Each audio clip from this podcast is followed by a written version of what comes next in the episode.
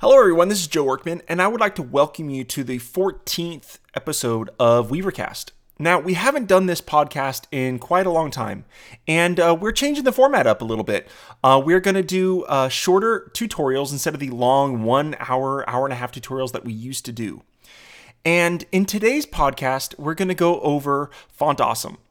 And we're going to go over really quickly how to integrate it into your websites and even add it to like your menu options. Weavercast is no longer than 10 minutes, so let's get started. So today's podcast is going to be about Font Awesome and how we can use it to actually have great, rich, retina-ready icons, not only in our website content, but also inside of our menus.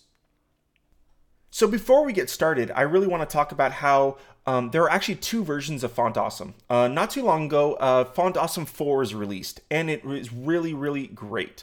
Uh, it was a nice update However, it's not backwards compatible with the Font Awesome 3.0, which a lot of um, your older themes and plugins may be using.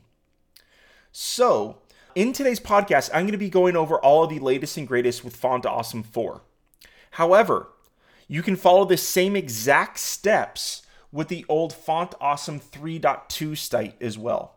So if you go to the uh, Font Awesome's website, you'll notice that there is the old 3.2.1 docs site. If you click on that button, you will get to the uh, documentation for Font Awesome 3. So, if you're if you know that you're using a theme that already has Font Awesome 3 loaded, uh, you're probably going to want to follow the instructions based on uh, Font Awesome 3 instead of Font Awesome 4.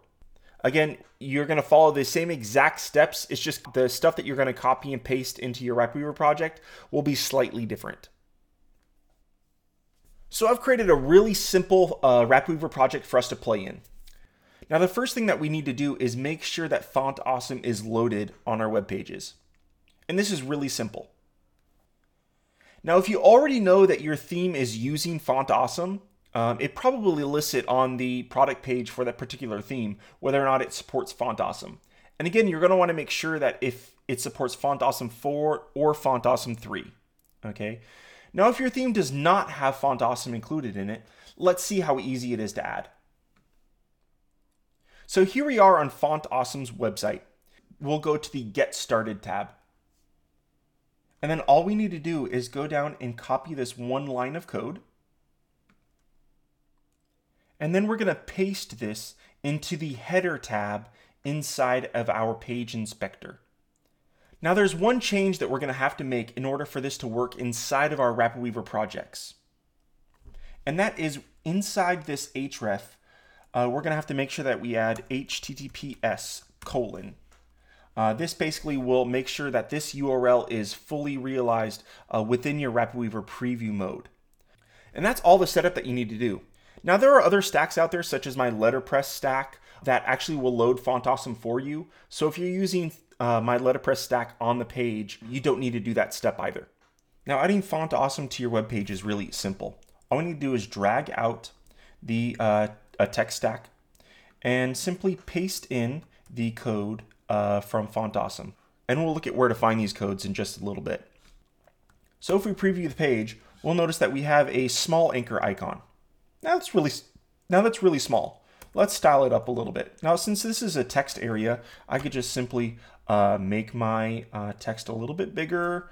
Um, let's say I want to uh, center it and we're going to color it um, um, red.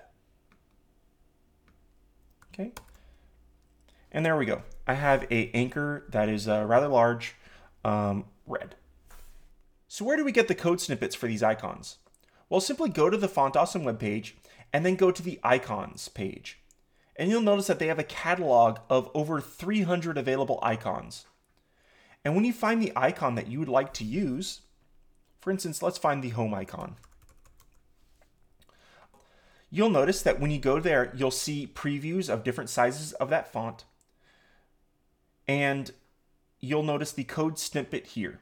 So simply highlight that code snippet, copy it, and then paste that snippet just as we did in the RapidWeaver project. So we saw how easy it was to add Font Awesome icons into our page content. But what if we wanted to add it to our navigation? For example, let's say my homepage, instead of my homepage saying home, what if I wanted to actually have the icon, a home icon from Font Awesome? Well, that couldn't be easier.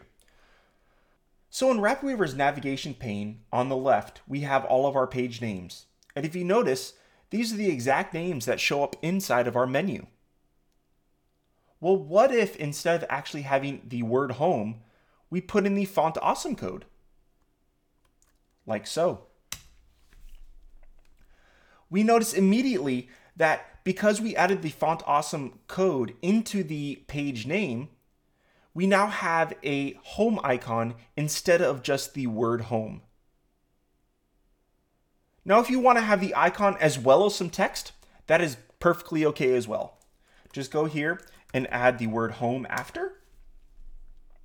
And we now have our icon and the home button, or and the home text. So as you see, this is really powerful. You can use these uh, Font Awesome snippets everywhere inside your RapidWeaver project. You can use them in your footer, use them in your sidebar, use them in your content, use them in your navigation, wherever you see fit. It's very easy to do and very powerful. Now, one last great tip. If you go to the examples page on the Font Awesome website, you'll notice that there are some awesome other utility classes that you can add to your Font Awesome code.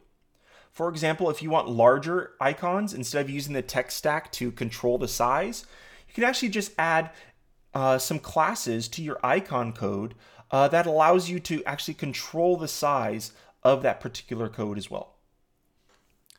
Hey, well, thanks for watching today's podcast. Um, I hope you enjoyed it. I hope you learned a lot. Uh, if you have any show ideas, please let me know. Um, I'm always looking out to see exactly what you, the users, actually want to learn. So you can reach me anytime. You probably know this. You can reach me anytime on app.net or Twitter at Joe Workman. And uh, you can always send ideas to uh, our support email, which is support at joeworkman.net. And as always, if you haven't checked out my awesome products and tutorials, do so at joeworkman.net. Thanks, everybody. I hope you have a great day. Bye.